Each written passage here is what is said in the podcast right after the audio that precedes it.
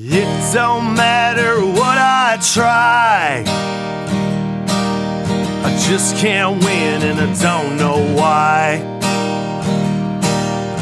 There's a fork in every road. I pick the wrong one and then I go. American loser, yes I am. Disenfranchised from everything. Well, I fall up and I fall down. Day I was born. Hello, welcome back to another episode of American Loser. Is the podcast that puts the spotlight firmly on second place. We are live at a shared universe studio in Eatontown, New Jersey. Uh, the Kahuna behind the ones and twos, correct? Yeah, this one today. Welcome. We did two episodes in one day, by the way. Kahuna slept through the first one, and Ming had to be our sound engineer. It is what it is, buddy. You're okay, man. I'm sorry, okay? No. I Kahuna borrowed too much fun. too much fun borrowed la- yesterday from today. I truly do love that ex- that that saying. Like I'm going to use it. There's something romantic about it. We're talking, obviously, because Kahuna came in a little hungover. Not a problem here. And uh, we're in the process of getting hungover uh, currently for this episode. So, very excited here. We are back at the studio uh, at a shared universe studio. So, thank you, Mike and Ming, for everything you guys are doing for us. As always, we're back home. Um, in the studio, I've had a guest come on in the past, one of my oldest friends. Um, Anthony Cianci is back in the building. How are you, bud? I'm back. Thank you. Number two. You are back, my friend. And uh, you brought a handsome fellow with you this time. I did. Oh boy. I did bring a handsome Uh, So we we have Two lost um, yeah we have lost my father the uh, the the my dilf of a father is missing for the South Beach Larry. Uh, we'll be back on the next episode of this show. However, we have replaced that dilf of a father with another dilf of a father. Bill Cianci joins the show. Mr. C, thank you for coming on, sir. Anytime, my pleasure. No, Thank you've you al- you've entertained uh, me since uh, the days when I was a freshman in high school, and Aunt would drive me home. Uh, but he would maybe wait like two hours to actually get home. Like we'd go home first and hang out. He'd work on his car. And we're talking about the Dodge Magnum days. So yes, Yeah. the Magnum. We actually, uh, the best memory I think I have of the three of us is a ride home down the shore. Do you remember that Uh, particular? let's not go there. My favorite part of this story, by the way, is that that was my coming home uh, from boot camp weekend.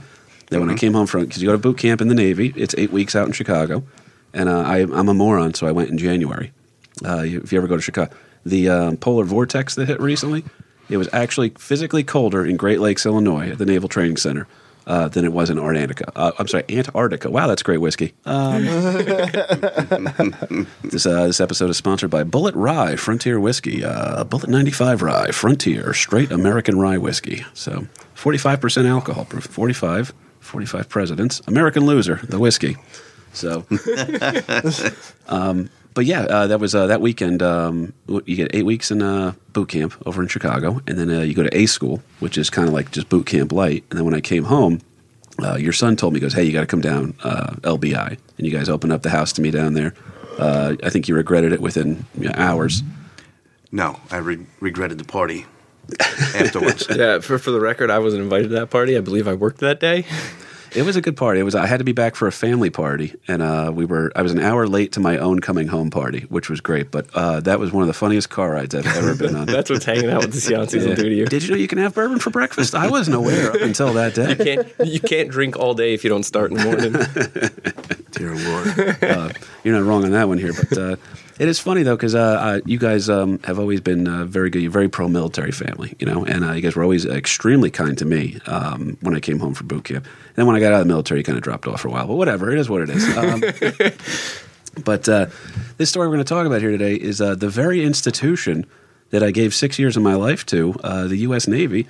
Um, it, it kind of came along in, a, in an interesting way here. You know, it's um, this week's loser is oddly uh, more of a culture than it is a, a single person, and it, it can't even just be an event because it's a series of events. So, uh, the culture and the series of these events we're going to cover. It's a lot of big personalities, uh, some fascinating stories, uh, but also the start and end of two different ways of life. The start being the rise of the United States to eventually become the superpower that it is today. Uh, the end, however, is of something known as the Barbary States and their pirate way of life. Like Kahuna, how old are you? I'm 23. 23. So in, when you hear piracy, you immediately assume Disney movies, right? Yeah, that somebody's ripping off stuff. yeah. There's DVDs involved. Yeah, like just stealing. just always the definition. I hear you. It's funny how that has come and uh, it, that that term has changed the way we view piracy because it used to be a very real threat. You know that uh, this stuff was going on here all the time. Uh, do you know anything about the Barbary States or the Barbary Coast? No, I know nothing about this. It's in, a couple of the countries don't technically exist anymore, which is where it gets interesting. So the Barbary States are a section of North Africa along the Mediterranean. Okay, so you know you have um, you'll have Italy and uh, um, you know Greece and all these. So anything that has uh, Spain um, on the north end of the Mediterranean, if you will, on the south end of the Mediterranean, you actually have uh, North Africa, which is also where the, the whole idea of Carthage came from, and uh, you know Hannibal Barca and marching the elephants over the Alps and everything to invade Rome. So it's a, it's been a hopping place for a long, long time. But what's weird is that can you name any of the countries from the Barbary States without looking on Wikipedia. Okay, no, then no. it's fucked up. That's a whole chunk of the world here. Nobody really knows much about it. Uh, I found this one out. So it uh, it contains Morocco, Algiers, Tunis or Tunisia, and uh, Tripoli, or as it is now known. Oh, I don't know. I was just Oh. going to say you couldn't have picked a worse topic that somebody as illiterate as me. Doing this reading, I was like, yeah, the, there's t- two with the T, and then there's the the A one, and The T. T is for terrific. Um, no, uh, Tripoli is actually now known as Libya, fellas. So there's that. Um, and if you pay attention to the news, you'll know that, uh, thank God, piracy is no longer an issue in North Africa. It's been solved. It's no longer something that people are doing off the coast of Somalia. There's no, you know, Tom Hanks movie made about this where someone's now the captain now. But uh, it does get interesting here because the uh, the Barbary states uh, were considered to be a part of the Ottoman Empire. Uh, what do you know about the Ottoman Empire, Mister C? Uh, not much. I just uh, know that's where that was the root of of how the Barbary uh, states got together. Absolutely, because they, they're part of the Ottoman Empire. And they got when they got tribute money, a portion of it would go back to the Ottoman Empire. Well, it's weird because uh, Morocco was actually an independent nation. Everybody else kind of had this loose allegiance to the Ottomans, who are just Turks, really. You to look at it this way. So, when the Turks are interesting because they got like that whole um, East meets West idea of uh, Islam. So there is um, there's definitely like a Middle Eastern culture but then there's also like certain other parts where they're very pro Western. So, interesting guy. You know what? Uh, what makes Strange Bedfellows is business. So the business of trade is really good over there. Then these guys are going to be okay. Cool. It's really like we don't have bananas in the United States. You know what I mean? Uh, you had to, you know, people in Rhode Island weren't having bananas. You had to bring them in from somewhere else. So you kind of have this weird appreciation of uh, things that are not normally accessible now, that weren't always rapidly accessible back then. So just picture in your head, if you can, Ant, uh, the first time that a dude saw a banana that was foreign to him. Just this giant yellow dick hanging off of a tree and uh, and then people uh, take its skin off and eat it. It's terrifying.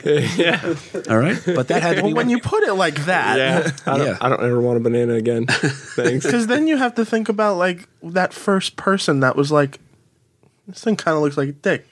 I want to eat it. Like, Well, the worst part is when condoms came out too. They started using bananas. That's all I have stuck in my head right now. Did they do that thing in school with you too? No, with the did not. teacher? Thank God. Oh my god, it was the They most did that for awkward- real? Yeah, the, the most awkward thing any of us ever had to witness. The teacher actually put it. Yeah, the- yeah. I don't need the visual with your No. hand. That's fine. I wasn't got going to. Oh man, we've uh, we've Pat Dixon this episode. It's. Look what you did. no, it's uh, it gets interesting that way, man. These guys are, are fun to talk about too because um, uh, the Barbary states, like we said, part of the Ottoman Empire, but there's this Mediterranean kind of look to them. There's uh, they're like we said, uh, uh, Muslims with a Far East sense of fashion and weaponry, so they're actually big on like the curved swords and stuff like that. Their outfits are often uh, lavish and colorful, but uh, their ships and their nautical skills were highly developed, and their efficiency at pirating was only outmatched by their brutality. How many old movies can you, you sit there and think back on, Mister C, where um, you would see like a guy getting taken captive by uh, you know the the Barbary pirate type people? You know, Maybe in an, in an old old yeah, in the, in the old ones, it was that. very common. Yeah. Yeah.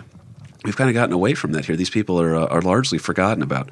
This story ends, by the way, with essentially French. Um, the you know France occupies Morocco, and then you have that whole French Algeria thing going on, which to this day is. I mean, th- there's the north coast of Africa is very different from the rest of the continent. So there's a lot of there, there's also too. Uh, not for nothing, uh, I will give a shout out to Ethiopian food.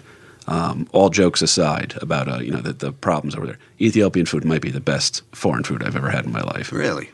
It's oddly very good. They You're serve it on to a- eat it with your hand. yeah, they serve it on. There's no utensils really. So what they do is they serve it on like this uh, moist, uh, almost pizza dough, an uncooked pizza dough that you then pick it up uh, and you you eat. The the dough is kind of your uh, fork and knife, if you will. So you use that to pick everything up. So very cool there. Delicious. I've Yeah. been wanting to get to Marcus Samuelsson's place in the city. That's a oh now, uh, now we're talking. Actually, that might be uh, that's another potential sponsor for this show. Red Rooster.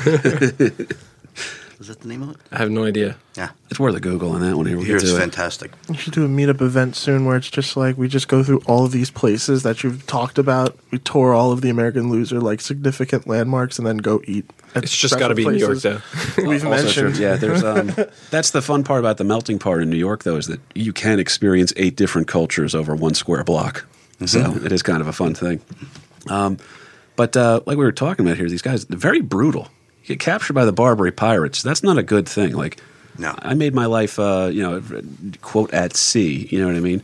But uh, I can't. I never felt like I was in ever any actual danger. You know, uh, aside from just the sheer incompetency of a couple of my, you know, lieutenants and shit. But uh, um, it is kind of weird though because uh, back in the day, these guys who were you know making their life at sea, you know, a nautical life, if you will, uh, you just look out and you would just see the Barbary pirates pulling up alongside of you, and uh, you just realize you're like, oh wow, we're in for at least three hours worth of a fight with these guys, uh, and that's the best case scenario. Uh, worst case scenario is I'm enslaved for the rest of my life. And they particularly liked uh, having uh, white Christian slaves for the slave trade that they would resupply back to uh, the Arab slave trade, which is one of the most pop, uh, prosperous in the world at the time. Um, but they would uh, they'd often go after. The reason why you'd go after it, they're not necessarily targeting the Christians, but they just knew that the Christians often wouldn't pay the ransom, or it would be very difficult for them to find their way back to the mainland. So whenever they got sold into the Arab slave trade, they were kind of not necessarily complacent, but they were fucked because they were out of options. So kind of an interesting way for why they were targeted. But uh, we would often use our geographical advantage here in the United States to avoid getting involved in a lot of European affairs. Uh, the geographical advantage for the Barbary states, uh, they pretty much called the shots on trading in the Mediterranean. Um, how many tolls did you pay on your way down here, Ant? Well, my dad drove. You got to He ask didn't pay any. You didn't pay any tolls? I didn't pay any, and I got lunch for free. Two tolls? Three tolls? I have no idea. Three. Well, uh, they would set up, uh, imagine if you will, um, that there's a giant E-ZPass floating in the middle of the Mediterranean. And uh, what would happen is if uh, you were um, one of the ships that had paid the tribute to the Barbary pirates, known as the, the, the their leaders were the, known as the Corsairs, okay? Um, if you paid the toll, you were allowed to go on through. No problem. Just fly right through the E-ZPass lane, get on where you got to go, get to your podcast studio. But before we see, I know this one, so I'm going to step in. Uh, it's not going to happen often, so I'm going to take advantage. The uh, before we broke off from uh, England, they uh, England kind of paid our toll. Yes. So uh, very much like um, uh, a a teenager moving out for the first time. You're like, I'm finally on my own. Oh, fuck. What did I do? so um, yeah, it's uh, it. You're correct on that. Uh, British uh, Empire, who had the greatest navy in the world too, mind you. Um, they uh, they went out there. They were very uh, comfortable in dealing with these people. They still had incidents every now and then. Uh, But yeah, they from a trade benefit, from a kind of market benefit, it was better to instead of conquering them to kind of say, hey, yeah, go harass people on trade and leave us alone. It's uh, it's almost like um, in Goodfellas when uh, Jimmy Conway, uh, the cops are sent to investigate his cigarette business, so he just makes them partners because it's better than trying to hide the cigarettes from the cops. So kind of a genius move. How often do you watch that movie?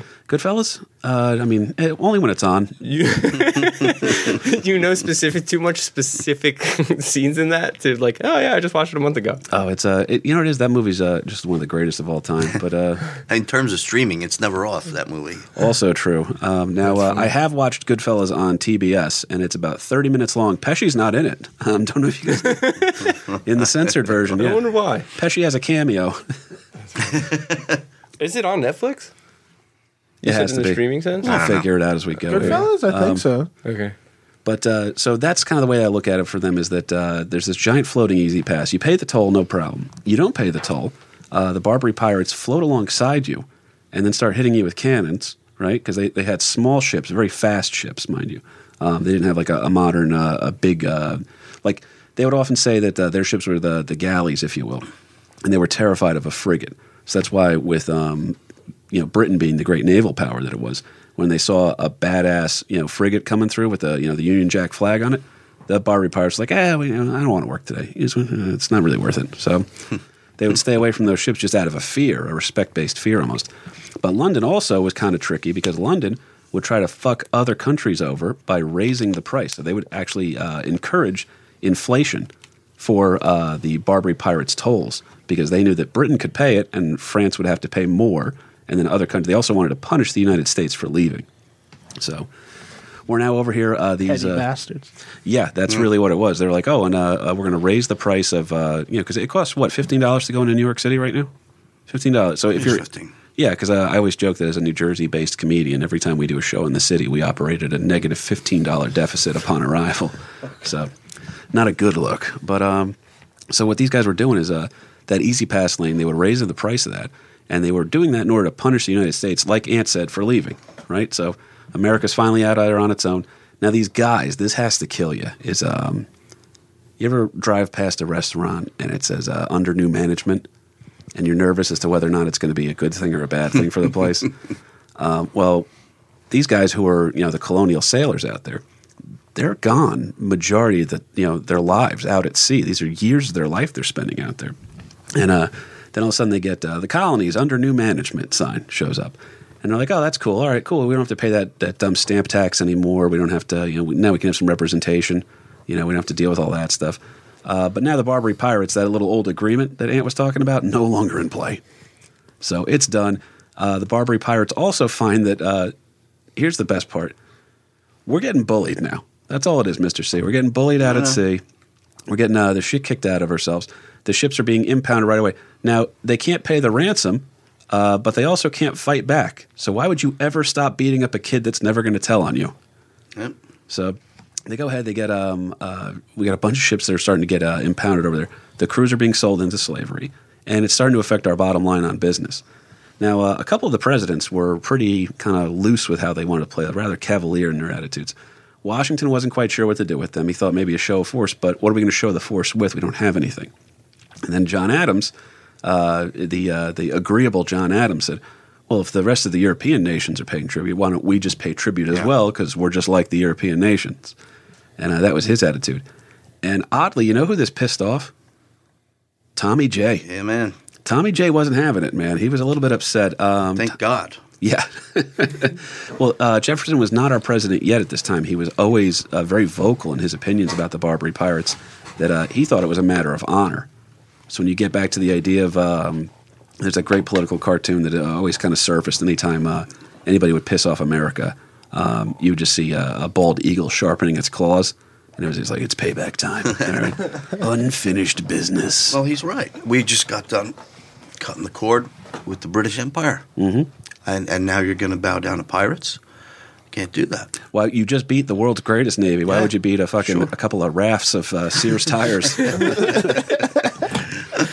no, uh, excellent point there, sir. And uh, the thing that always uh, kind of threw me off about this story too is that uh, it takes a really long time for us to actually figure out what we're going to do here because you got different presidents saying different things about how we're going to deal with them. It was like three, five years, something like that. Right, and we are paying tribute to them. Yeah. Uh, now, Jefferson, oddly, if you want to talk about uh, cognitive dissonance, which is uh, believing two diametrically opposed ideas, um, I think I got that right. I don't know what it means, but I remembered it. Um, it's uh, Jefferson holds these two ideas that kind of clash with each other.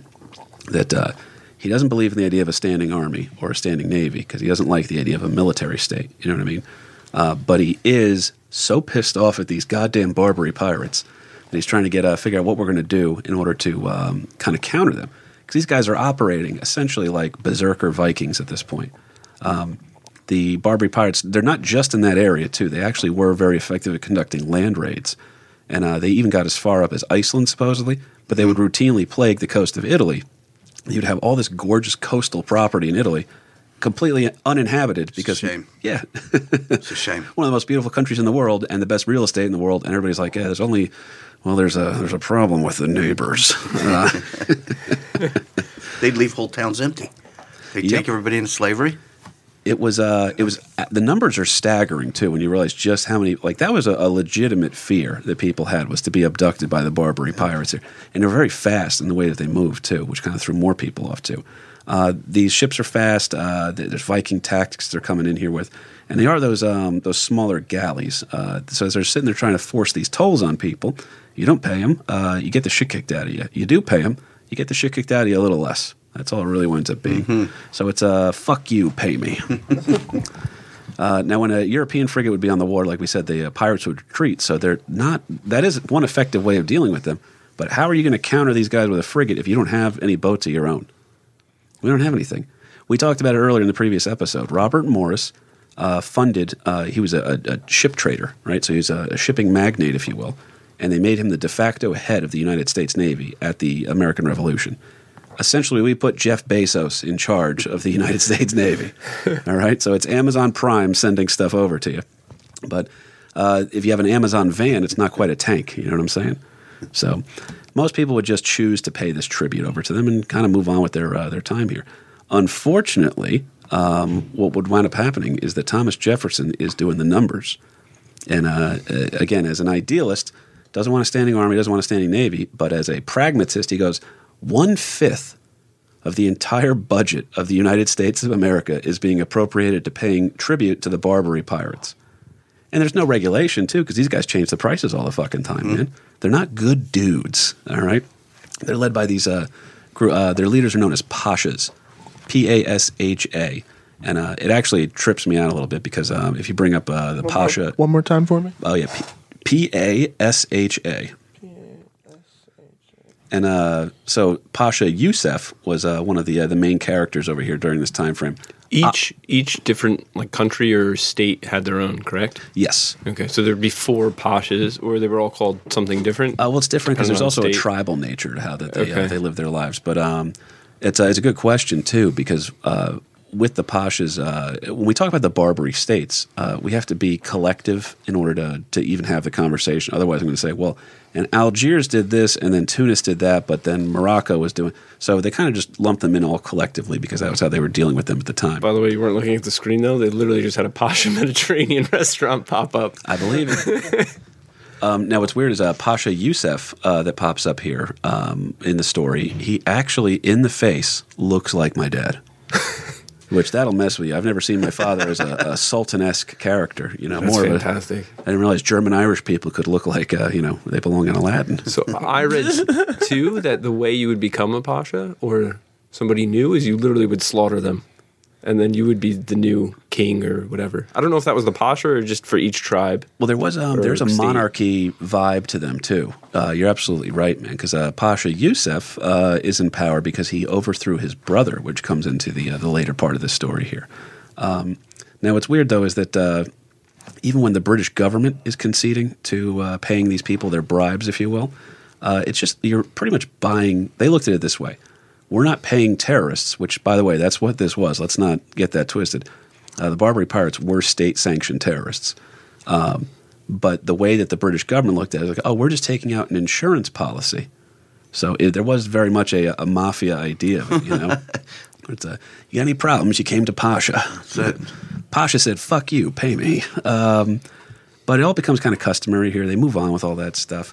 Uh, having a corsair in your pocket tended to be a good thing because being captured and held for a ransom, the uh, it often wasn't coming back, and the conditions were brutal. If you look at these prisons that these guys had, did you see them, Mister C? Uh, the ships alone, uh, the the row ships, uh, Brutal. everybody's just forced to sit in their own feces, and just they were they weren't allowed to get up at all. They literally sat on that bench rowing until they died, eating, pooping, peeing. tiny little cages too on land. That wasn't very Crazy. good. Now they had a hierarchy to the prisoners too. By the way, if we were sitting here, we're at a shared universe studio right now in Eatontown, New Jersey, um, and if the Barbary pirates kicked down the door to this studio and took all of us into captivity, uh, they would sort us out in a certain way. Um, they would sit me. We'd they- probably be separated from you. yeah, it would be. Uh, they, We're just too beautiful. Sorry. well, they'd put a sword up to all of our throats, and then they would just say, uh, "They would say host," and then I would leave because I'm the host. and then uh, you two guys, they'd, they'd be like, "What do we do with these guys?" We're like, "They're guests," so you guys would be shackled together and put into another thing. And then uh, the, the host would be saying, and then, but then unfortunately, they would sit there and they'd say, uh, "Ah, Kahuna, sound engineer." so they'd put a little hat on Kahuna, and then Kahuna would be a, a consult to the posh over there now, where Kahuna's walking around calling the shots all of a sudden because uh, he's more important to them. So and then we would just sit there having to hope, having to hope that we get ransom sent for us. You know, I'm sitting there and it's uh, you know, I, I realize what it is. My dad would sit there and be like, "We can either pay the ransom," and he moves back in, or Pretend like we never got the letter. Brutality, man. Um, now that British tribute ended abruptly after the American Revolution, which led to all of this in the first place. Here, um, and these American ships are being hunted like dogs. It's not a good, not a good look at all, really, for us. Um, in 1778, they tried making a move here that uh, the U.S. called on France uh, during a treaty known as the Treaty of Amity and Commerce. Don't uh, Mr. C's nodding, so he knows about that one. Yes. Uh, in 1778, they called on France to use its diplomatic powers to help aid American merchants being returned who were uh, being uh, taken prisoner by the Corsairs, and also to discourage the Corsairs from uh, attacking further U.S. vessels. Because we didn't have anything. We had no move here. It was like, France, can you help us out a little bit? but around this time frame, France has a couple of things going on, too. We talked about in the earlier episode. Uh, it's not good when your revolution ends in something called the Reign of Terror. you got off an exit early or too late when your uh, revolution ends that way, and you're now heading into Napoleonic uh, times over in France. So, not quite our ally here either. Almost a rival on the world stage. Did, did France sign a treaty with Monaco? Or am I getting ahead? Uh, th- there is something down the line here too, but the reason France is pissed at us at this time frame is because uh, we've decided that now that there's new management in France, well, our debt was to old management. we don't owe you guys anything. Like we, they literally went bankrupt supporting the American Revolution too. A lot of people don't know that, but I didn't know that. yeah, Britain had uh, because they were um, it was one of the most unpopular policies that uh, almost the same way that uh, the colonists were rebelling for taxation without representation. Uh, now the French people are having their money. There's people in France. The, there is no middle class. Those people are starving, and uh, the the crown is funding uh, the efforts of the colonists as a, a fuck you to the UK. So. Unreal. Yeah, they have. Um, there's very much a. Uh, I look at um, England and France like uh, uh, two hot chicks competing for the lead role in a movie. You know what I mean? Where Yeah. they're very, very bitter and very catty at each other at all Yes. times here. So, um, but uh, now we go ahead and we decide in uh, 1789 uh, we've adopted the U.S. Constitution, right? And uh, that actually helps us out a lot because uh, prior to that we had the Articles of Confederation, which did not allow us to tax people and lay these uh, burdens upon the people, if you will. For you know, they always say it's for good shit, like oh we're gonna you know we'll help build this, it'll be for infrastructure, but you know what we wound up doing is uh, now that we've adopted the Constitution over here, uh, a couple of years later, March 27th, 1794, six frigates have now been commissioned, and the United States Navy is officially created. All right, I I really shudder to think this. If you don't know, on board a modern U.S. Navy ship, they have um, a forward and an aft CHT uh, container. Okay, um, these are just giant tanks. Uh, it's called CHT, and it's uh, collecting, holding, and transfer tanks. Uh, you want to guess what goes in those tanks, Ant? People? I wish, buddy. Um, Oh, it's shit. it's something people make. Uh, so all of your gray water and They don't sewage, just dump that? uh, you you can dump it, but you can't dump. Imagine, can you just imagine how terrible? Just rolling up to somebody's backyard? We're just here to dump the shit. Yeah, imagine how bad of a look it would be if uh, every time you flushed the toilet, you just saw a turd fly out the side of a battleship. You know, kind of a different. Uh, Very small torpedoes. it's a yeah, just an army of Mister Hankeys. Um, That's nice. so uh, tell who that was. I didn't know who that was either. I thought it was I thought you you. hit a button. No. I, I hate that. you had a cat. South Park started when I was in uh, fourth grade. I got very good at that impression. Um, got in trouble for it a lot too. but uh, more importantly, uh, these collecting, holding, and transfer tanks, you uh, you're allowed to empty them when you're out at sea, but you can't empty them when uh, you're in port. So, because you'd be shitting literally and then just sitting in your own shit. You know? So uh, they have these collecting, holding, and transfer tanks. That was one of my responsibilities on board the ship I was on Get out of here. which was a guided missile destroyer 64, the USS Carney, uh, 505 feet of American fighting steel.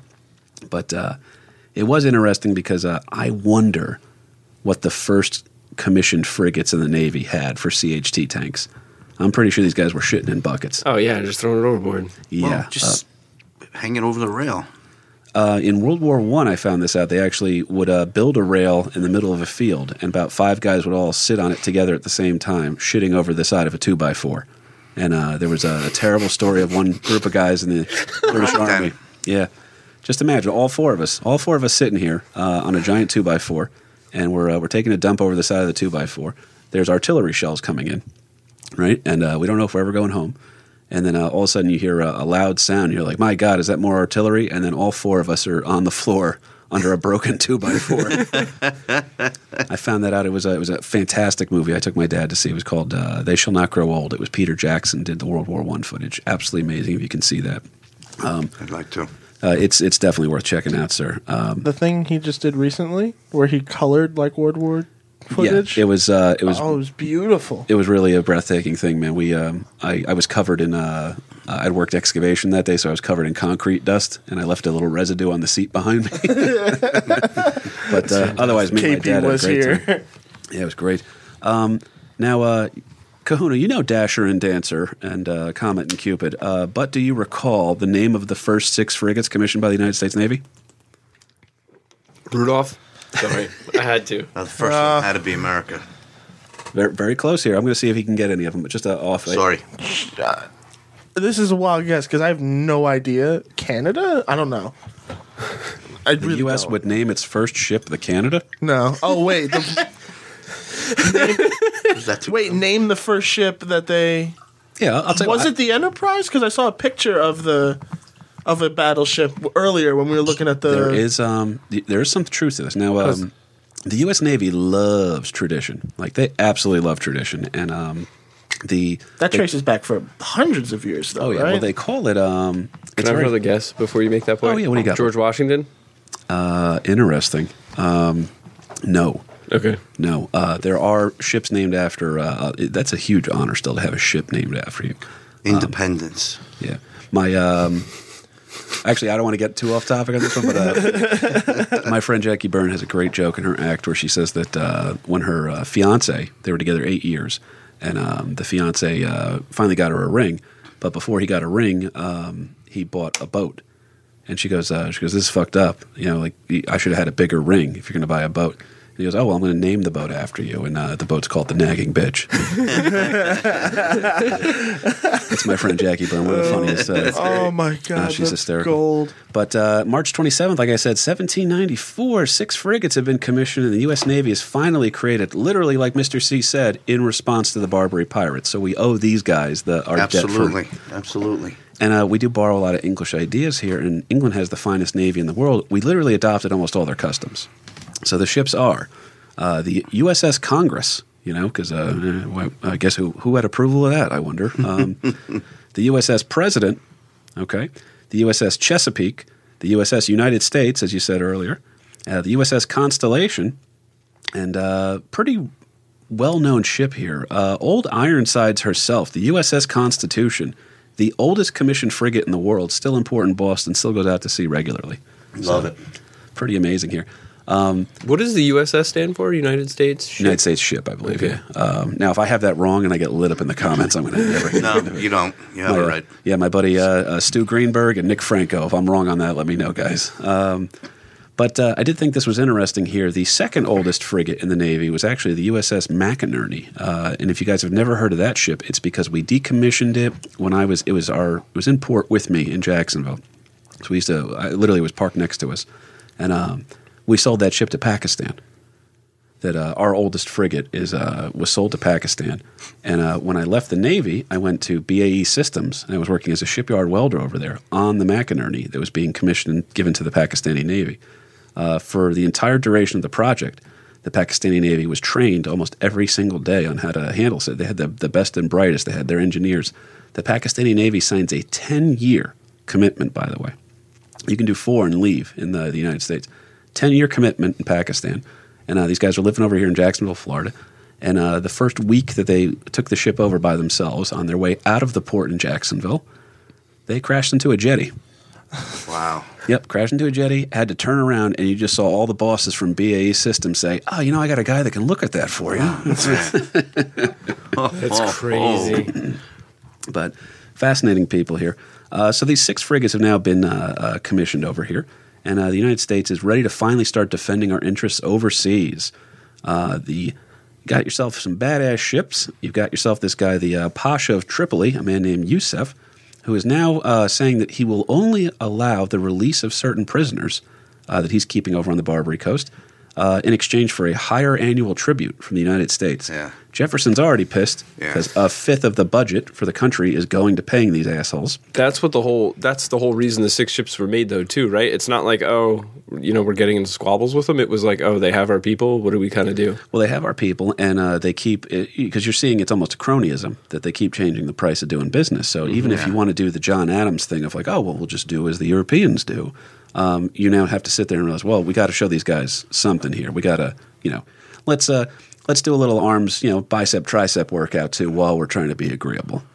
But uh, this man Youssef over here, uh, when he decides, then he says, if you do not, the United States he's talking to, if you do not honor uh, the new arrangement for these uh, increased tariffs, if you will, um, which we're not big on taxes in America to begin with. No. He says, uh, if you guys don't agree to this, uh, I will declare war on you. So Pasha Youssef has now declared war on the United States. The way he declared war, by the way, marched over to the American consulate and chopped down the American flag. Yes. So we're not big on the that. flag hitting the ground either. Uh, kind of pisses us off. Didn't they increase almost 10% of our national budget? Yes, in order to uh, in order to allow for these ships to be built, because again, it's it's so funny too because you have a guy like Jefferson who's not all about this. He's he doesn't want us to have a standing army, and then he goes, but it's critical. All right, you got no choice now. So it's a um, just a, a way of him trying to make things right, and he's pissed off. There's this American sense of honor here, but you have your villain in Pasha Youssef in order to settle war. Uh, you have a just cause because men are being held captive overseas and everything. And now finally, uh, you all you're looking for is a hero. You know, you need a, a main character for this movie, and uh, in walks a fella that we're going to just refer to as uh, Stephen Balls to the Wall Decatur. All right, this guy. First of all, he has a, ship named after him as well. We've already talked about how important uh, and what a huge honor that is. Uh, Stephen Decatur was the son of a Navy man himself. He was uh, of French Irish descent. Uh, interesting mix on that one, right? That's um, that's the kind of drunk that uh, uh, apologizes more. so, uh, Decatur was a highly skilled naval officer who was adored by his men and then also oddly uh, admired by his enemies, which uh, he makes plenty in these uh, Barbary Wars here, as it becomes known. He's uh, renowned for his courageousness and his willingness to go above and beyond the call of duty. Decatur's already a popular guy, but he's about to become a national hero.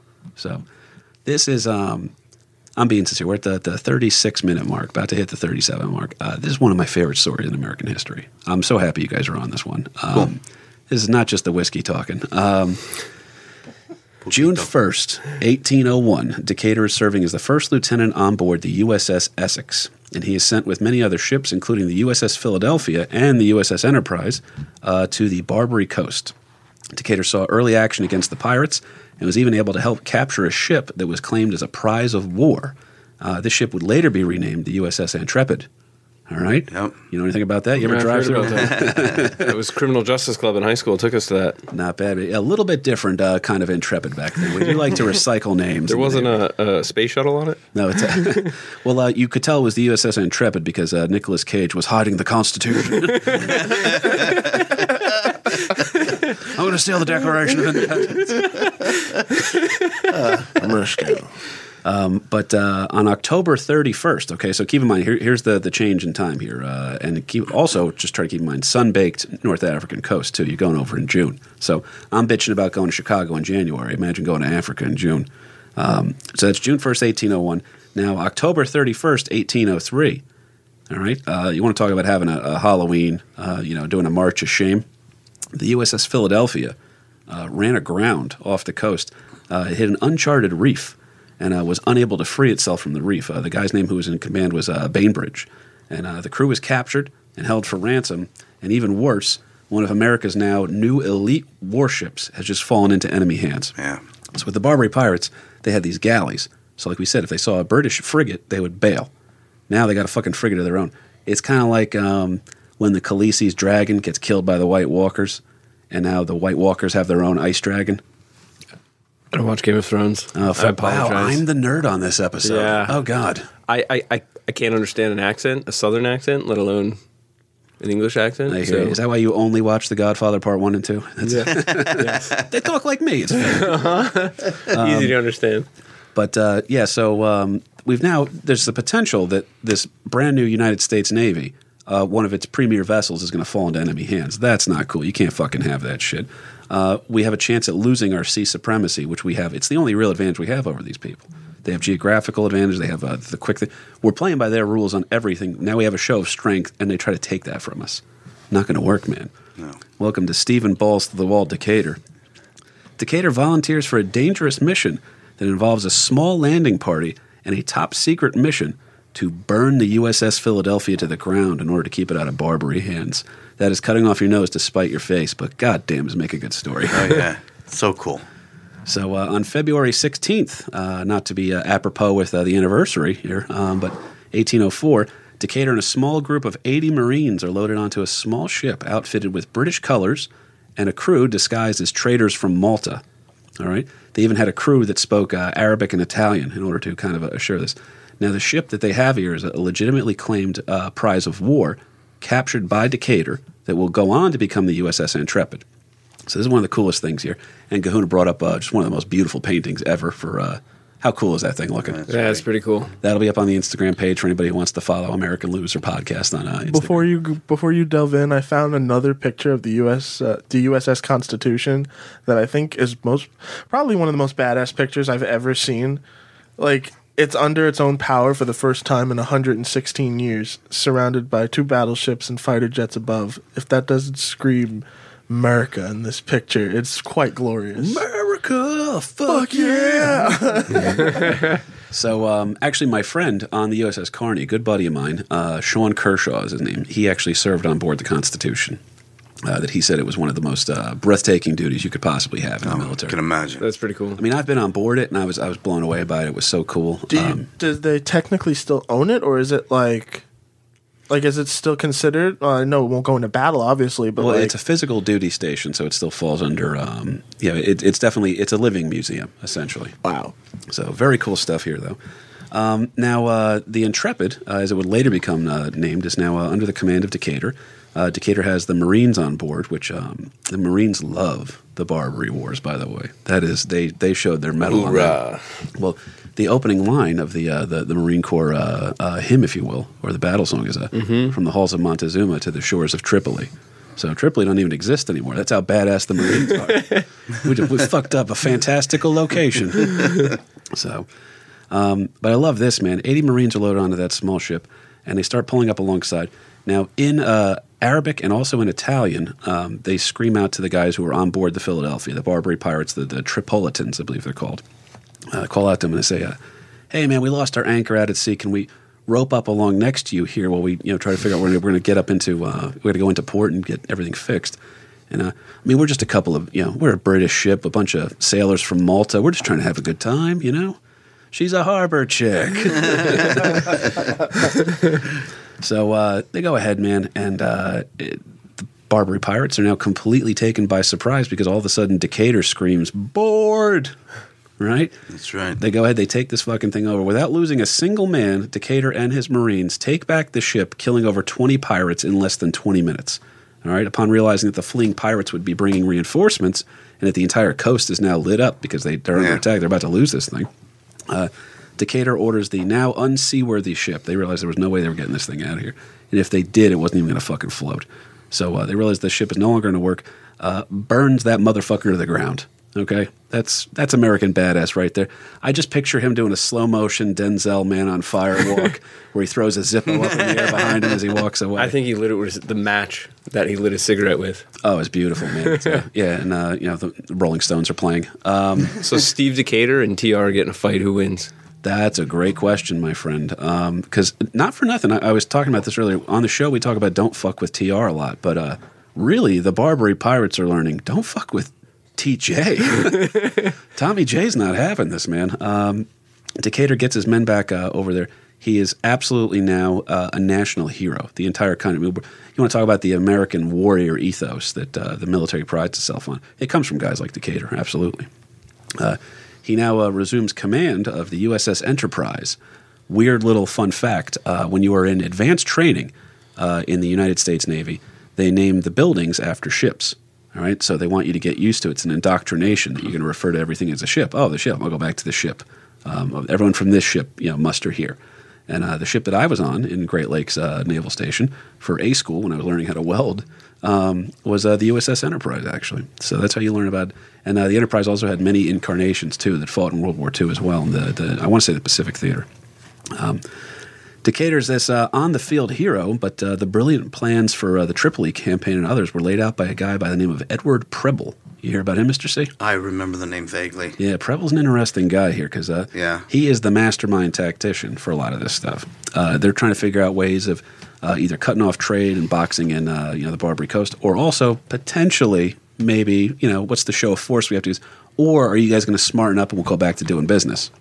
So they're not really absolutely resolute in how they're going to handle this. Uh, Preble's able to gain uh, the cooperation of now. This is the part I'm excited for you, Ian. You ready? I'm ready. Let's Uh, do it. Who do you think is going to be our natural ally in this? Our natural ally. So we got a guy. Uh, keep in mind, you're in uh, you're in the North Africa area, and uh, you got to find somebody who's going to be favorable to a, a Western power. And uh, King Ferdinand of the two Sicilies actually lends us ships in order to combat the Barbary pirates. So these He- he- Sicilians, That's because you wanted to get back on the beach. well, uh, not for nothing. If I'm correct here, guys, uh, and you guys are uh, uh, of Italian descent, uh, you can't trust Sicilians, right? That tends to be the the, the I always say we're not Italian, so ooh, okay. you have to ask my father. So because you guys are actually Sicilian, right? No. no, no. My no. wife is, not No, me. Ah, okay. Now it makes sense now. It's uh, King Ferdinand II of the two Sicilies. Actually, Medigan, aids that's us the word here. I'm looking for. my my Did you say Maricone? no Medigan. It's like when you're not Italian. It's my my my my. No, no, no. It's when you're not Sicilian. Oh, is it? Yeah, Yeah. yeah. Because my grandfather and like my mom's side always says it about my dad, and it's Oh, okay. uh, That's, because his yeah grandmother right was English. well, it's, sometimes it's hard to tell uh, a Polish last name from an Italian. You guys love vowels. You're big on them. That's funny. But uh, Decatur here, uh, he's able to start making things happen, uh, and he's getting under the brilliant leadership of Preble. We now get uh, the uh, King Ferdinand of the two Sicilies is aiding us during this time of war. And they knew uh, soon that Tripoli and the rest of the Barbary coast would soon seek an end to this war. Okay? It's not looking good for them. We just burned down that shipment. That was the only card they had to play, and we literally just pissed on the asses of it. Like, there's no way. Um, during the second attack on Tripoli, uh, I, I'm, I'm literally getting uh, goosebumps on my forearms here. Uh, during the second attack on Tripoli, which was considered a successful endeavor by most accounts, uh, planned by Preble, uh, a Tripolitan corsair wounded and killed James Decatur, the brother of American badass Stephen. So uh, the man who takes over James's ship. So now James Decatur is is dying, if you will. He's received a mortal wound in hand to hand combat with one of the the corsairs himself, like a pasha, uh, not necessarily a pasha, but maybe a lower ranking kind of a guy, but definitely in charge of his ship. And they're all out on the same coast here. It's not a big area. And uh, James Decatur uh, is, you know, he's now dying. Stephen finds out about this because uh, the ship gets away. James's ship gets away, and they pull up alongside Stephen's ship. And Stephen is literally forcing the surrender of another one of the Barbary pirate ships. And he's uh, he's got his men boarding them, and they're taking the boat over. They got prisoners and everything. And he goes, uh, he goes, Stephen, it's your brother. He's dead, man. And he goes full Sonny Corleone, blasts through the E-ZPass, fucking can't wait to go get his hands on somebody. And uh, it, it actually works out better for him than it works out for uh, Sonny. Um, Stephen Decatur shows up, man. This, uh, this is one of the coolest stories ever. Uh, upon hearing the news that his brother uh, had been wounded and would, uh, knew he was going to die, uh, he finds the Barbary ship that his brother was in combat with. Outnumbered five to one, Decatur boards the ship, kicks the ever loving shit out of the entire crew, forces the surrender of the boat, and then kills the Pasha himself, the, the, the guy who was the head of the boat, if you will, kills that man himself in hand to hand combat, avenging his brother's death. Don't fuck with the Decaturs. That's crazy. Something snapped. Oh my God, he went absolutely nuts. He emerges uh, victorious here and uh, avenges his brother's death, one of the great legends of the Barbary Wars. Now, if you want to have, uh, uh, you guys are familiar with the term trial by fire, right? So, trial by fire here that always cracks me up is um, if you're going to have a United States Navy and you're going to prove that it needs to be around, uh, these guys aren't going to learn shit if they're in port all day. You learn everything you learn out at sea. These guys are engaged in fucking battles left and right here. This is a long, drawn out war. You're getting the reason we have the world's finest Navy is largely because of these Barbary Wars that taught us everything we could possibly know. You got a fast education out there with these guys. Now, uh, we talked earlier about um, that line about uh, from the halls of Montezuma to the shores of Tripoli. Uh, fucked up story on that, Ant. You ready?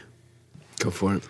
Um, gets a little bit weird here. There's a guy by the name of William Eaton. You heard about him, Mr. C? I, I remember the name. This is you're getting about four in the morning now, and Jim was with me. In bed with me, Understood. so uh, another potential American loser. Um, but uh, so Mr. Eaton is a fascinating guy. This is uh, he's long been critical of how the United States is handling their issues with um, the Barbary Coast, if you will. And uh, William Eaton decides that uh, i in his mind, what he decides and orchestrates is literally what the Green Berets would like make their ethos. That uh, he's going to land on the beach with a very small detachment of Marines, and they're going to go out there and they're going to become subversive from within. Okay, they go out there, they try to start aligning themselves. Like, hey, uh, you know, uh, do you guys hate the Pasha? He's kind of a dick, right? What do you guys think about it? Who, who doesn't like the Pasha? Lines up a bunch of uh, uh, from Crete, Greece, and uh, other Arab mercenaries. He puts together an entire fucking army of these guys. And literally, he what he decides he wants to do is he wants to overthrow Yusuf Pasha. And uh, the tactic the CIA still uses, by the way. That's how insane fucking Eaton was. Um, goes ahead, he says, well, We're going to travel all the way to Egypt. He goes out to Egypt to find Yusuf's brother, who, as Ant was saying earlier, in order to become a Pasha and take over, um, you had to pretty much be brutal. So he threw his own brother out of power. Uh, Yusuf did. Now they go to find his older brother. They're going to put him back in power. So you, this is the first U.S. backed puppet regime that we're going to put in place so that can play, you know, play nice with the United States. And it's pretty great because, uh, it, first of all, it's very effective. He swells his ranks. He gets a shitload of people out there. He's got all these mercenaries with him. They're marching, and they have uh, the Battle of uh, Derna. Okay, and this is the first time in American history that an American flag was raised over uh, a foreign country. Okay, so we put that flag up there. Only problem is not a very popular rebellion. Okay, and Eaton swears up and down that if Tommy J had just fucking decided to allow them to keep their foot on the throat of the Barbary Coast, the entire coast would have submitted. But they said, like, oh, no, we're going to see what happens. We're actually going to agree to some small concessions with them. We're going to go back to paying these guys to not rob us. And uh, Eaton felt absolutely betrayed. But his actual line, when he landed on the shores of Tripoli, that's where the whole thing came from for the Marine Corps hymn, is that uh, those guys actually did land on there. And that's uh, one of the most badass stories of all time. Uh, eight men are going to go in and overturn an entire country. so cool. So now uh, the other thing I wanted to get into real quick, uh, you got to go back to Decatur for a second. Mind if I ask you something? Hit me, buddy. So is this? T- is, it seems like these guys just kind of laid the groundwork for the term "badass" for future generations to come. Like it really, they really laid the groundwork here. What you want to um, you want to do is uh, you're a brand new nation, and you have to prove to yourself that a we're going to stand up to the bullies, all right? And then also, and by the way, we got some cool shit going on here too. So this is uh, the start of the American badass thing. You're absolutely right. This is a Kid Rock is not even a you know there's, he doesn't know what to do with this. he comes later, you know. This is I, essentially I believe that we are just an entire nation of Stone Cold Steve Austins at this time. So pretty cool stuff here. Uh, we got to go back to Decatur for a second. Decatur's a fascinating guy. Um, I love him. He's a national hero. He has ships named after him. He has uh, Decatur, Georgia, is named Did after they him. teach you uh, about him in the Navy? Uh, well, Navy history comes up a lot, but I, I knew a lot of it just based off of uh, my own, um, you know, passions for it and everything. But uh, it is so funny, the same way that you'll go over the Pulaski Skyway and say, "Well, how did that get its name?" And then you go into Casimir and you're like, "This is insanity." It's the same way where you're like, "Oh, that ship, the the Hue City. Oh, there was a battle called the Hue City. That's what the fuck." That's crazy. But uh, it's really cool stuff, man. Uh, Decatur is fascinating because he is a national icon. Um, his life and distinguished service, though, because uh, he actually is uh, present for a lot of the surrender uh, during the first Barbary War. Because there's two Barbary Wars. I know uh, Mr. C was talking about that earlier. So, the first Barbary War, uh, when that one, uh, the concessions that were made and everything, we kind of went back to uh, making peace with the Pashas, if you will. They signed uh, all their paperwork they had to do. But one of the ways that we ensured it was going to get signed was because they sent Decatur over, and all the, the Barbary pirates like, oh shit, They right. feared him. That's awesome. Yeah, it's like okay, um, let's not piss off this blue-eyed devil. So Yeah, make sure he doesn't have another brother to kill. yeah, We're all uh, fucked. Uh, I, the only thing I could picture it is if uh, if you just send um, Liam Neeson over. He doesn't say anything. He just stands over you and just makes sure that you're signing everything. Like a, uh, my thing I would do was because I actually want to get into this. So uh, Decatur gets into a duel, and uh, we've talked about dueling before on the show here. Um, Mr. C, if you had to go into a duel, right, uh, you had to pick your second. So your second has to be your most trusted you know, uh, uh, aide, if you will.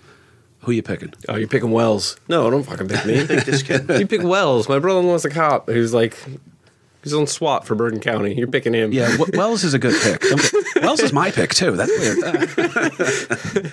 You're not picking me. What are you, uh, nuts? all right, so Mr. C's picking his son Anthony, which is a good pick. Um, now, uh, Ant, your pick? What do I have to do in the duel, though? We're talking, you know, take 10 paces, turn, and shoot? Yes, well, that's the traditional sense. The the duel we're about to talk about a little less traditional.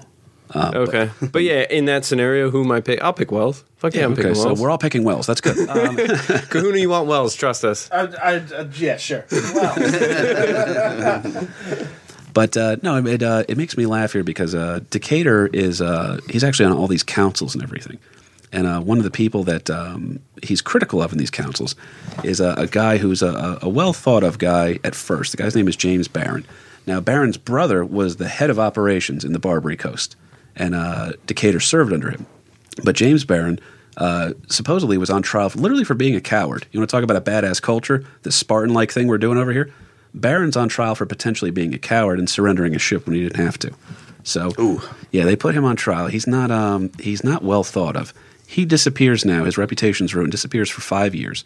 Comes back and says that he's looking to um, uh, seek reinstatement as an officer. He's barred from command for five years. This uh, James Barron. Now, uh, when Barron wants to come back, everybody's giving him a hard time, and Decatur's like, "This fucking guy, get the fuck out of here! You're being ridiculous, man. You're not allowed back on this." And um, because Decatur was constantly criticizing him, and he wasn't even criticizing him personally, it was just saying, "I don't think this is a good fit." Um, he winds up making an enemy for life, and uh, constantly uh, Decatur is challenged to duels by James Barron in order to uphold his honor. Uh, by the way, my second for the duel, uh, Mike Tyson. That way I don't have to do anything. Tyson just he got to know the rules, all right, everybody. I want a good clean fight. Nobody bite anybody here. Oh, you're Take taking ten me? paces and you get a face tattoo. and then afterwards, we all go out for pizza. That's crazy. That's fantastic. You got me. Did you guys see the hangover? I want to be able to do that so bad. I'm not even going to attempt it. Oh my Uh, god! I'll tell you what, a couple more of these Bulleit rides, we'll all be talking like that. So Have you ever seen his show on Adult Swim? that was fantastic. Mike Tyson Mysteries. It's the funniest shit in the Norm world. Macdonald's on that. Um, but uh, now you get to this uh, What'd he say? this duel. What are we saying? McDonald's? Oh, Norman. Sorry. Sorry. as we, as we disintegrate at the hour mark. um, well, Decatur now, national hero, um, really can't be beat. Fights in the War of 1812, takes care of all this other stuff. Finally succumbs uh, at age 41 to uh, the the constant uh, insults from Mr. James Barron, who's been demanding a duel to uh, uphold his honor. So he goes ahead. Uh, this is fucked up. Dueling had to be outlawed because it was so popular that the United States Navy was losing. had, had an ins- I can't think of anything I'd rather do on a Saturday night. no, exactly. It- we had an insufficient amount of officers because all the good officers were constantly dueling each other. it was hilarious. But um, so there's these official dueling grounds too, by the way, which I think is just so funny. That uh, imagine putting that in a modern context of uh, the uh, the Bloods and the Crips have a certain avenue that they do all their their you know shootings on. Um, it gets fucked up to talk about, but uh, now he picks as a uh, uh, William Bainbridge is going to be the second for a Decatur during this duel, and I know, oh, good, he's got it up. Um, he picks Bainbridge. Bainbridge, by the way, was the man who was in command of the Philadelphia when it, it uh, ran aground. So you'd think that he'd have his best interest. These guys seconds, all right. Uh, imagine, uh, imagine Wells with nefarious intentions, all right. Wells is Mr. C's son-in-law, by the way, for those who are just listening at home. But uh, Wells is a good guy, uh, and that's why we all would want to pick him as our second because he is a good guy. Now imagine we had a not good guy as our. so um, the seconds for both of these guys, the uh, Barron and uh, Decatur, are uh, they're almost agitating the fight. Now a traditional duel would be about uh, eight paces, like you were saying, and then you turn and shoot. Now in the turn, the reason for the turn is because uh, you wanted a low mortality rate in dueling, as dumb as that sounds. Um, and the turning would actually often have them miss their pistol shots. So that was almost a, an advantage you would have. Like, okay, cool. So at least we turn, and then there's a good chance I'm still going home. These guys uh, were not allowed to stand. They pretty much stood eye to eye, right? Almost an old west style shootout, like a Clint Eastwood type of thing. And they would raise the guns from the floor up. So not like the traditional having the gun over your shoulder that it's already raised up in the air. These guys shot from the ground up. And the only rule that was given by the guy calling the duel was, uh, "You will not fire." I'll do a count of three. You'll not fire before the word one, and you'll not fire after the word three. So pretty much on two, you got to go. These two guys stare each other in the face. Decatur wants to. He's sitting there. He's finally succumbed to all these, and Barron's trying to uphold his honor. And Decatur's like, whatever, dude. I fucking I fought in every war this country's had to offer. Let's just get this over with. I got shit to do. and um, the two of them raise their pistols, pretty much shoot at the exact same time. Witnesses cannot decipher the difference.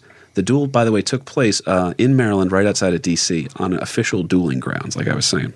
So, um, the also same dueling grounds that Francis Scott Key's other son was killed by a midshipman uh, over a disagreement, I believe, about a woman. And Francis Scott Key's other son, uh, Philip Barton Key, was killed in Lafayette Square in D.C.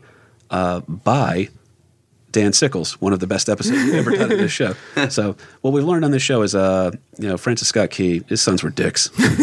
O'Doyle rules. O'Doyle rules.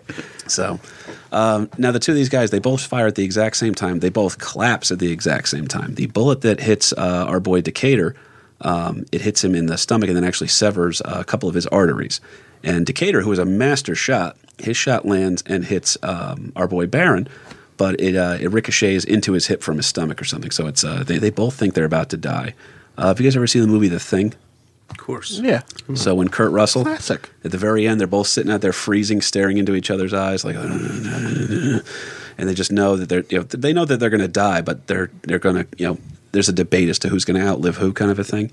Uh, these That's two- always good when your duel comes. Like, hey, who's gonna die first? yeah, it's uh, oh, it's like a tie. It um, if a tie is kissing your sister, right? Um, which is what I live in constant fear of. Um, I'm also adopted. We don't know. I could have kissed my sister already. It could have happened. but uh, these uh, these two guys uh, they shoot each other at the same exact time. They fall down to the ground, and uh, I believe Decatur's words were, "My God, I'm a dead man," and uh, they both think they're going to die. And because they both think they're going to die, you get this uh, shout out from Barron, who goes, who goes Decatur, uh, you're a man of honor. I, I I forgive you from the bottom of my heart. You know the duel was fought right. I legit just got chills. Yeah, it's uh, uh it, because it's a way to go, man. you Yeah. know? And Decatur, uh, he goes, uh, he goes, uh, I forgive you. Uh, and then his uh, his final words, because he accepted it, and uh, as he's being carted away now in excruciating pain, uh, I think his last words were farewell, farewell, my friend Barron. So the two guys just killed each other, like giving each other like you know warm hugs and kisses, Yeah. like the last day of camp on the way out. Um, but as I Hey, get, you after this, you want to go to the parking lot and shoot at each other? it seems fun. well, we are in Eatontown, so. oh, there you go. I went in Rome. But uh, yeah, it. Um, so the two of them, uh, Decatur now dies a couple of days later, uh, and he said that he was in absolutely excruciating pain here. So it's one of America's greatest naval heroes dies in a duel. That's another reason why dueling got outlawed. Uh, on top of that, too, is that one of his major regrets was uh, that he did not get a chance to die for his country. He died for his own interest. Um, now there is like a nobility behind that too, but that also means he wasn't getting a pension for his wife. so he kind of got screwed on that one here, man. But uh, back to the Barbary uh, Wars, if you will, just to wrap up here, guys. Um, we now actually have to get into uh, President Madison winds up becoming involved with everything. So because we're hitting the hour mark. Um, Madison gets involved. Are involved. we turning into pumpkins? Uh, well, essentially, it's uh, it, it's only going to get. Um, we're only going to slur more words. Drink Bulleit. Yeah, uh, bullet I if you're take a bullet for you. I love you, Kev. Oh man, if that's uh, listen, if that's not advertising, I don't know what it is. Um, Spoiler alert, too. We have a Dodge Magnum waiting outside to cart us off. also true. Um, it was uh, it was interesting though because now uh, Decatur's dead. It's one of the great Navy heroes here, and he dies at age 41. But uh, in the time frame that we had this, uh, the invasion of Tripoli and uh, you know Eaton going in and having the uh, uh, the covert ops. Did if you say will. Eaton? Yeah.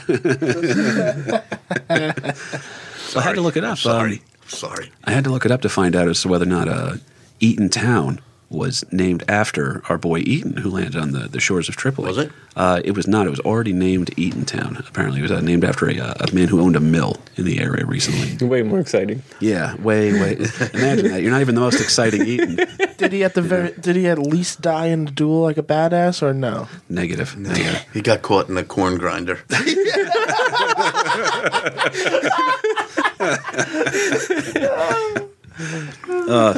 But that part was beautiful, man. Um, now the uh, the first Barbary War ends with a pretty much a, a consent. It almost ends like World War One ended, where there's not a victory day, there's an armistice day, where they decide that it's just not worth it anymore, uh, and there's a lot of punitive things that come out of that.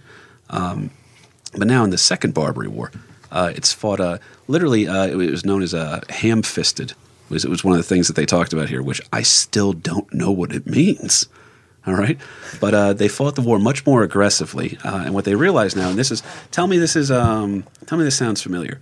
What we did is we uh, cut off trade to a country that was giving us a hard time. We surrounded it at sea, mind you, uh, and then we bombed the shit out of them until they realized it's just like we'd really like to go back to how things were, guys. That is a modern tactic still. So we treated the sea back then the way we treat the air today. You know what I mean? Where it's whatever country fucks with us, we go ahead and have to get involved with them. Now, the the ultimate folly here for the poor boys of the Barbary Coast is that their pirating way of life pretty much gets uh, destroyed. Once America shows the rest of the world the blueprint for how to beat these fuckers, uh, Yeah. nobody else is paying tribute. You don't pay tribute to an empire in decline, you know. So uh, in the Second Barbary War, it's pretty much a consensus victory. Uh, they wind up caving in on a lot of things. Uh, oddly, uh, Algiers gets invaded by. You want to guess what country? Go ahead, you go.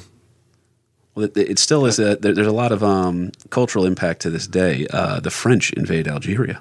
That's right. So There's now- a huge French influence there still, is there Yeah, not? it's a French. uh, Now, some of the coolest uh, architecture in the entire world because you have um, you had the the Muslim synthesis ye like uh, centuries earlier um, that took from the Greeks. So this whole like, argument of cultural appropriation, uh, it's almost you don't have a good culture if it's not being appropriated. So the Muslims are coming over, bringing in a lot of their stuff, uh, but they're also ripping off the Greeks. And they're coming in, and they're coming into Sicily, and then the uh, the Roman influence is coming in over there. Oh, it's almost like that hodgepodge, uh, fucking wings hussars costume that they fucking wear very much so. Yeah. very- Wow. so it gets really cool because uh, these cold. Uh, what winds up happening is when France goes in there, France now takes over Algeria, and we talked about what France is about to deal with. Algeria winds up in a very weird way under Napoleonic control. So if you go to war with America, we tend to be really good in the concession. We're very kind to our enemies after the fight. It's like a Floyd Mayweather thing. We talk the most shit possible, and then we say, "Man, he's a great fighter. He's a good guy." You know. So we wind up. Um, the, the influence over in North Africa is weird. It's kind of uh, Somalia still has a pirate problem over there, but for the most part, uh, Europe kind of descended on North Africa at this point, and uh, they've, they've really it's a completely different part of the continent uh, because of that whole sub-Saharan thing they have. Because the desert was, uh, I mean, that was the natural border. There was no, you didn't need to build a wall. You had a goddamn desert, and nobody was ever going to cross that thing, man. So North Africa has this very, very weird, very interesting culture that is uh, oddly at times very pro-Western, and uh, a lot of that is because of the Barbary Wars, and also the uh, idea of the American superpower. Uh, came from the idea that we wanted to have the best navy in the world because we ripped it off from the British because the British stopped paying our bills Our easy we- pass. and we had to get out there on our own and handle some shit, man. But it was uh, it was really cool. The, and the Barbary Wars are just not um, they don't get the press coverage that they deserve, man. Because this is a, these are like fascinating wars. The burning of the Philadelphia is fascinating. Uh, is one of the baddest dudes I've ever heard of in my entire life. Yeah.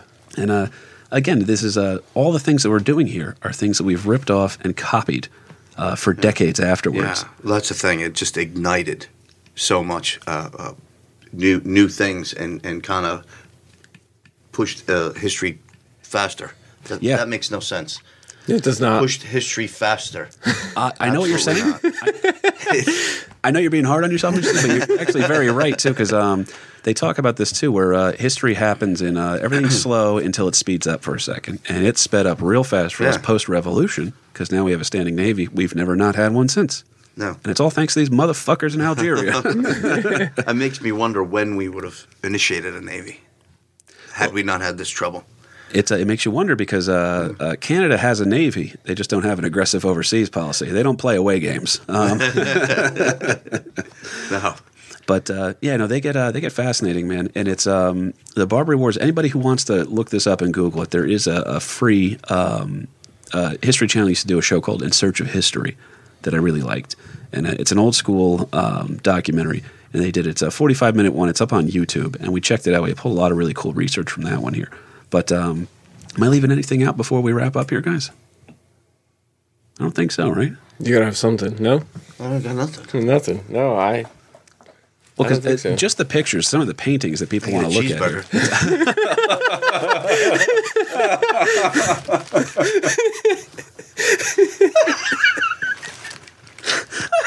I love the picture. We don't have video on this podcast yet. I'm so sorry. You can't, you can't uh, appreciate I brought it. enough for everybody. Oh my god.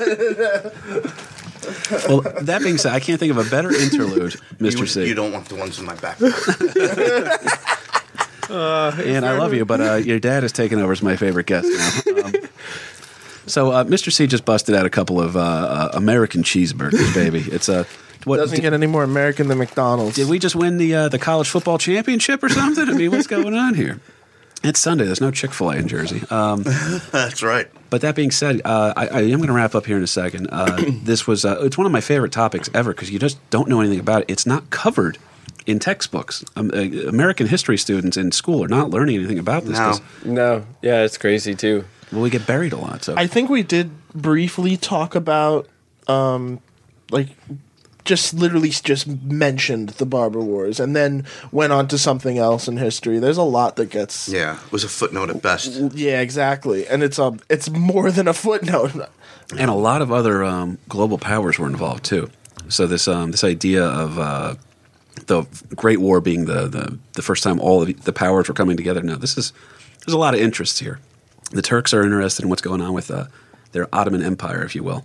Uh, you got Morocco, France is paying attention to what we're doing. Uh, the UK is paying attention because guess what? When you beat the Barbary pirates, everybody doesn't have to pay that bill all of a sudden. It's like going to a house party and just robbing everybody blind. Um, But uh, Mr. C, uh, this was awesome having you here. You busted out a couple of burgers. You have something I love. I've loved it for years because I was living in Florida when you started it. You have a, a blog online gosh. where you do burger reviews. I do. well, talk to me, sir. It's it's a very Mickey Mouse, very very simplified review blog. Well, while I have a second here, I'm going to ask you, uh, what is the? Uh, we're in Monmouth County right now. What, what's the best burger in Monmouth County? Monmouth. I don't I don't know if there is one. What about Jersey? It's a subjective thing. Okay. There's, there's no right or wrong. We still taste. value your opinion. You're the first burger in reviewer. Jersey. Wow. Which is the best one you've had recently? I sure do love White Manna. Where does that rank for you? Uh, White Manna of Jersey City, yes. Yes, sir. Hackensack, not so much. Not so much. well, uh, Jersey City, absolutely. They're still cranking them out the way they used to. Krug's in Newark. Have you had been there? No, No. Krug's in Bar? Newark. Dear Lord. Been there for dozens of years. I got to tell my buddy uh, Gordon Baker Bone. He was telling me uh, all about uh, Newark and the, the great hole in the wall places you can eat. There's Unbelievable. Three quarter pound burgers, 100% chuck. I don't know what they do to them, but they're constantly being rated number one. Oh, I like and they that. are they are out of this world. fantastic. Then, all right. Hey, uh, anybody want to check out Krug's over in Newark? Do me a favor. Uh, I trust Mister C on this stuff. there was a. Well, I remember uh, what we used to do because um, before I was able to drink, we'd come over and um, you know because uh, Aunt's got older sisters, right? So they would come home from college. You guys we were walking into your house one time. and You guys were all enjoying yourselves at a family party, and Aunt and I walked in, and uh, I, I want to say maybe you were a senior in high school, Aunt, and I was a junior, and uh, we got we would get sent out for the uh, McDonald's run at the end of the night. And Oh, I- yeah. Do you remember his famous uh, word? What he always used to tell me? Number seven with Big Mac sauce? No, no, no, no, not what he used to order, but what he used to say to us. No. Talk My to me. father always used to say, "You fly, I'll buy." That's right. That's right. Kept me on the couch for you. No, it Great. uh, you guys were my Grubhub. Yeah. He'd be like, "You, you guys are still I- up at one in the morning." I invented Well, White that, you know. Castle's got another hour to it. oh man, no, that part was beautiful. man. But it was uh, no nothing but uh, excellent memories too uh, uh, with you guys here. So that's why I'm so happy to have you on the show. Um, hey, you had anything you want to say before we head out? Um, no, I think I'm good. I, I enjoyed our time. Thank you. No, I drink you. billet bourbon. It's a yeah. Drink uh, Bulleit Bourbon. Is, this is responsible for uh, this is the uh, the most uh, like it's product bullet, wise. bullet, by the way, not billet. Billet? It's not bird seed. it's not made from bird seed. anyway, This sorry. product, no, this product has uh, led us to uh, one of our most uh, talkative episodes there, which I like because the other sponsor we had was coffee, and um, you want alcohol involved because alcohol slows things down a little bit. So you sometimes you choose your words more carefully, or you let something develop for a second. When uh, everybody's drinking the Death Wish coffee we've had in here, which is fantastic coffee, by the way, it's just a room full of three people on cocaine trying to talk at the same time. Your ass tightens up. Yeah, you look great. You look great. Everything's great. so, uh, Cahoons, we kept you out uh, late on a Sunday here, but uh, I'm not even mad. I missed you, man. I know I missed you too, buddy. Uh, thank you for coming in for this one. Thank you to Mike Always. and Ming over at Shared Universe Studio. If you guys like the show, um, we love doing this, man. I operate at a deficit. I say that a lot on the show here, but I'm not asking for your money. I'm asking you to leave me a review. We got, um, I hate to say this, we got our first two star review on iTunes. Uh, everything else has been five star and very, uh, very, uh, you know, forthcoming. With, Was it the uh, Russians? Russian collusion? I'm not sure because we're actually still trending in Russia, so uh, I think Russia likes Let's just us. blame Russia on this one. Which, um, Some Fuck guy you, Russia. Pasha. Yeah, we're gonna listen. Uh, we're gonna lose some Algerian listeners after this one. Um, but no, uh, we have a lot of fun with this show, guys. Uh, we're still growing it. Uh, if you can like us on SoundCloud uh, or iTunes, however you listen to podcasts, uh, we are sitting down to get us on uh, Libsyn, Stitcher, and Pandora, all that other stuff. We're having a great time with this, and just do me a favor. If you leave a review, it helps out. All right, that's all I'm asking. I'm not doing much else. Um, next episode, we have South Beach Larry will be back. All right, because he comes back for the month of March to celebrate St. Patrick's Day. Because we're stereotypes. Because that's uh, that's when his that's really his time of the year. isn't believe- that's when his band. it's his time to shine. Yeah. Yeah. He'll be playing bagpipes. He, uh, he sure uh, he very much will, and uh, I'm actually excited too. no I- stereotype there. I, just found out um, I'm going to be over at uh, Levity Live with Lynne Koplitz on uh, in March, I believe the uh, eighth, 9th, I'm sorry, the eighth and tenth. Uh, so I'm going to be over there with Lynne Koplitz, one of the funniest comics in America. I love her. And uh, then uh, March 9th, I'm opening for uh, Bobby Kelly down at Uncle Vinnie's Comedy Club. And uh, I actually had a very interesting moment here recently, guys. Uh, on Monday, I don't know if Ant saw it um, or told you, Mr. C. I opened for Chris Kattan from SNL. Oh, oh, I think I saw that. Yeah, he. I uh, did not see that. Was there a photo? Uh, there was. I put it up on uh, the Okay. Instagram and the old Facebook. Yes, man. congrats. But, uh, no, That's very a- very nice guy. Chris Kattan. Yeah, and Is he, knows, is he um, short and as very short he He's very short. Very short, and he actually. Uh, I appreciated this about him. He um, within the first two minutes of his show, he goes up there, he's talking to everybody, he gets a standing ovation, everybody's clapping, going nuts for him, and uh, then he uh, he calms everybody down. He goes, "All right, good, good, good to be here." He goes, "Let's uh, let's get this out of the way," and then he just uh, he points to the back. And uh, the DJ in the back hits "Baby, Don't Hurt Me," and he just does. He goes for a second. He goes, "Get your cameras out now," and then they got to go away. So, but very cool. That's man. fantastic. Um, Cahoons, thank you for being here uh, behind the ones and twos, buddy. Uh, Always. Bulleit Whiskey needs to sponsor this goddamn show. Bulleit Whiskey and uh, uh, Death Wish Coffee. We mix those two together. We get a uh, very American coffee. but uh, Mr. C, thank you for coming on, sir. Thank you for all the Oh, kindness can't you showed thank me you over the for years. having me. Yes, I. I love that you I listen to. blast. It means a lot. And then uh, you, you know how much I love you. you know. Yeah, I love you too. We, we still just just to plug my dad's blog because I know he's not going to. Uh, just Google Bill Cianci and it's the first thing that pops up. handsome man too. Not for nothing. There you Uh, go. Well, I think his grandkids are the picture, so you, you're you're, There you go. Well, the way you're we robbed always, of uh, seeing the handsome yeah. man. the way we always go out on here is we like to um, uh, we, we typically say the name of the loser and then we say and that was so and so american loser but for this one it's uh, there's too many things at play here so um, i'm just going to go ahead and say that the loser in this is uh, pasha youssef all right because uh, he lost his empire there's Yeah. no longer a pirate way of life over there really uh, they got uh, settled in by france the shit kicked out of them by america uh, Stephen Decatur did his uh, his nonsense over there. Only one winning thing. He helped us define the word badass. Ooh, I like what you're doing, Cahoons. Um, but hey, man, on that note, guys, that was Cool. uh, that was the Barbary Wars, American Loser. Thank you. An American loser the day I was born. An American loser the day I was born. An American loser the day I was born.